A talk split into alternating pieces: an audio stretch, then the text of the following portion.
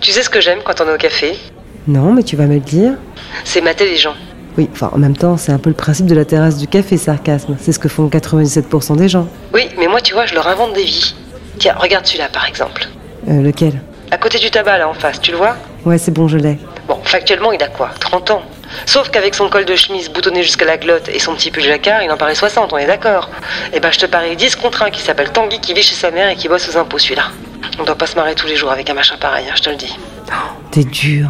Tu me diras, ça vaut pas la vieille peau, mini-jupe et fourrure léopard au coin de la rue, là. T'as vu les talons C'est hyper vulgaire Oui, enfin, non, là, ça vaut pas. C'est une prostituée. Ah, autant pour moi. Comme quoi, la bif fait la pute, hein, parfois. Bon, t'arrêtes. C'est quoi cette façon de parler et de juger les gens comme ça, là Ah, mais c'est pas moi, hein, c'est un biais cognitif. hein.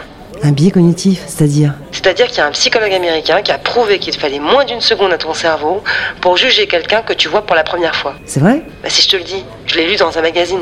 Non, mais tu réalises que ça peut faire l'objet d'un épisode, ça Tiens, d'ailleurs, tu vois, si je te connaissais pas un peu et que je te voyais pour la première fois, bah, je dirais que t'as l'air. Stop, préfère pas savoir, euh, sarcasme. Ah, bah, tu m'étonnes.